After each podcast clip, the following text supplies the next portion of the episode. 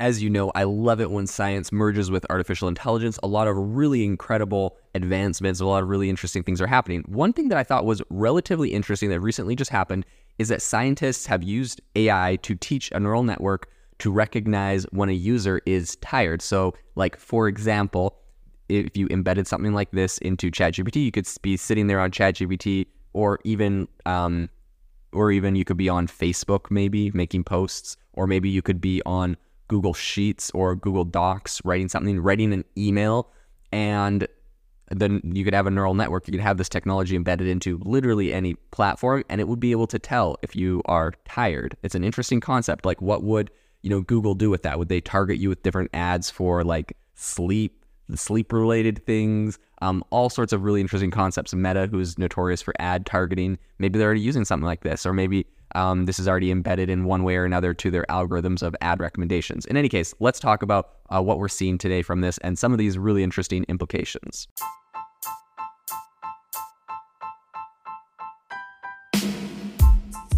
Welcome to the A I Chat Podcast. I'm your host, Jaden Schaefer.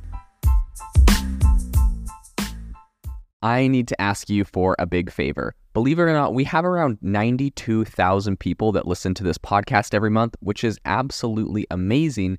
But when you go to our Apple Podcast or Spotify pages, we only have around one hundred ten reviews total. If you could do me a massive favor and give this podcast a review, I would be super, super grateful. Every time I contact an incredible founder or C E O in A I, they look at the podcast, they look at how many reviews I have, and that helps me to get better guests on the show. So if you could do a huge favor to myself and also yourself, go to the Apple Podcast or the Spotify page, wherever you listen to this, and give a review of the show. If you've noticed lately, I've been doing interviews with some really phenomenal C E Os. I have some more amazing ones coming up in the coming weeks with some C E Os that have raised hundreds of millions of dollars for their A I startups. I want to bring these to you, and I want to get more of those. So please drop a review. Go to your wife's account, go to your husband's account, go to your kid's account and leave a review. I don't care. Help us get more reviews, and I promise I will help bring some amazing A I entrepreneurs and guests onto the show. This episode is brought to you by Shopify.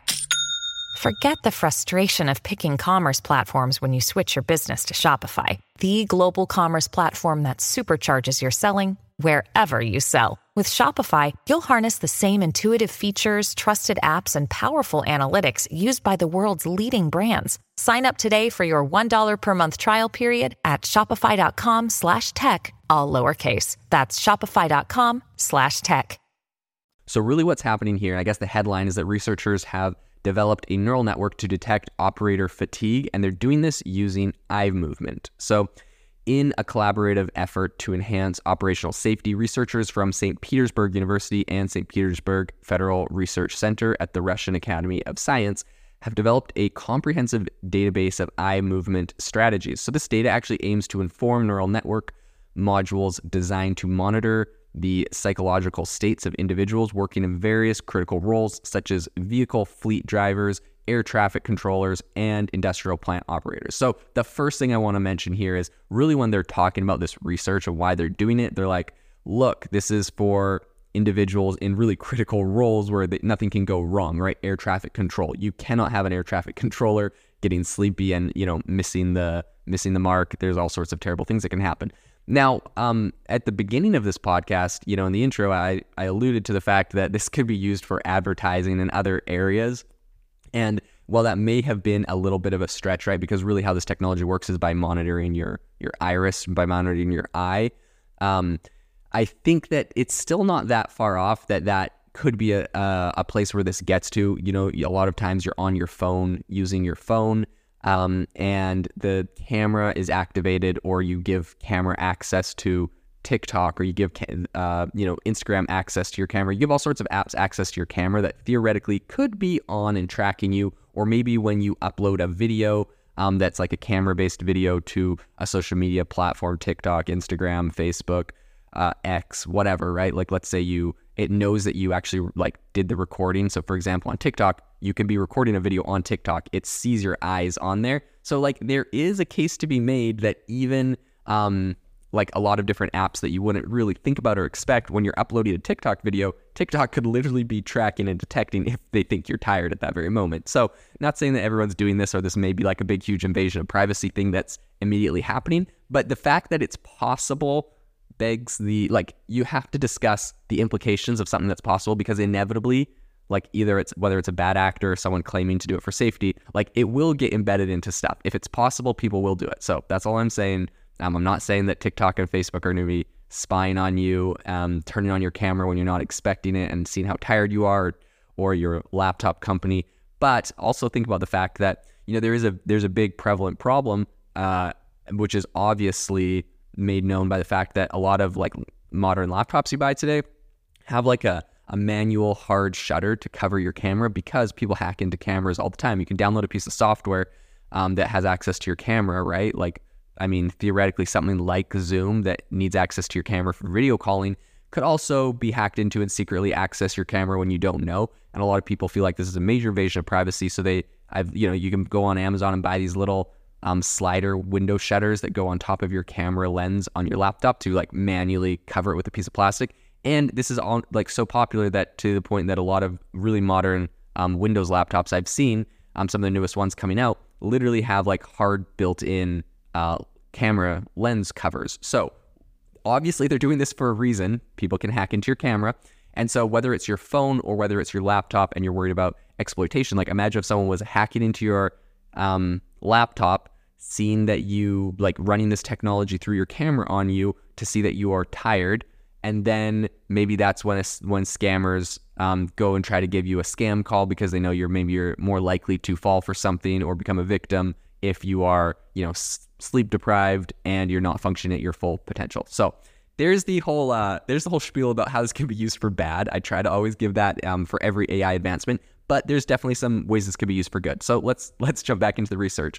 The research team utilized a multifaceted approach. Essentially, they were capturing a range of behavioral and neuropsychological indicators to offer a more comprehensive understanding of operator state. So whether Um, they are tired or alert, the research findings were published in the scientific journal Sensor. So Irina Shoshina, who's the director of biological sciences and the professor at the Institute of Cognitive Research at Saint Petersburg State University, emphasized the advantages of an integrated methodology. She noted, quote, "An integrated approach provides a more complete picture and a more objective assessment of the functional state. So in contrast to approaches involving separate registrations of certain Um, indicators that reflect the state of fatigue." Satoshi pointed out uh, really kind of the limited the, the limitations of current methods like cardiac time revival measures, which are often considered unreliable indicators of fatigue levels, right? That's currently what we use a lot of the time. Um, and instead of kind of this research focused on a unique approach involving eye movement, which are believed to accurately portray the interplay between neural networks of static and dynamic vision and psychological indicators. So this is really, really interesting. They're literally looking at your eye movements, running a neural net, and they're able to predict how tired you are just from your eye movements, which is interesting because they don't need to see anything else about you, just your eyes. And um, if you think about it, your phone and your laptop camera are almost always going to be pointed in a place where they can see your eyes, whether they can see the rest of you or not. So, you know, anything that could get access to that camera could pretty much tell when you're tired or not tired, and they just have information on you based off of that. So I think the researchers have made their comprehensive database publicly available, and they're encouraging software developers to leverage the data to improve their own systems. They said, quote, "We have developed a comprehensive database suited for training neural networks that classify a person's state of as tired or alert." Um, that was Alex Kurnishev, and that's a research a senior research associate in the Laboratory of Integrated Automation Systems at the Saint Petersburg Federal Research Facility at the uh, Russian Academy of Science. The data collected for the study was really robust, incorporating various sensors, including video, camera, um, eye trackers, heart rate monitors, and electrocentophenographs. Um, the operators were also assessed for other factors such as sleep quality, fatigue, and complex visual motor reactions. So the data collection took place at multiple times during the day, morning, afternoon, and evening to capture a broad spectrum of operator conditions. And the research spanned eight days and included ten participants engaging in a mix of passive and active tasks, such as reading and playing Tetris. The entire process was video recorded for further analysis. I think that's a great move on their part. Um, if people see holes in the way stuff was trained, you know, maybe they'll be like, well, it's just predicting that someone's tired because the, the lighting's darker or something. Although I'm sure it's just in a, a laboratory with the exact same lighting, but you know, that, that kind of, that kind of thing. The whole thing has been recorded. Um, and by adopting a multidimensional approach and making the data publicly available, um, I think the research holds the promise of advancing the field of neural network-based fatigue detection systems. So this in turn could significantly bolster safety protocols across various transport industries and defense sectors. That's what they're saying in any way.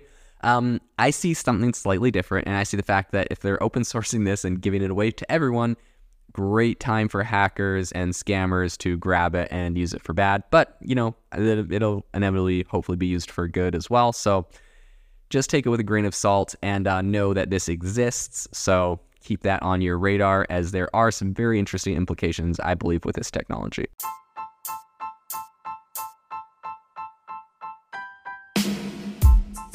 Thank you for listening to the A I Chat Podcast. If you enjoyed the podcast, I'd appreciate it if you rate me wherever you listen to podcasts. And if you're looking for an innovative group of A I enthusiasts, make sure you check out our Discord channel and also our Facebook community. It's obviously a lot more interactive than a podcast, where we can actually share software tools, prompts that we're using in everyday A I. I'll leave a link for those in the description below.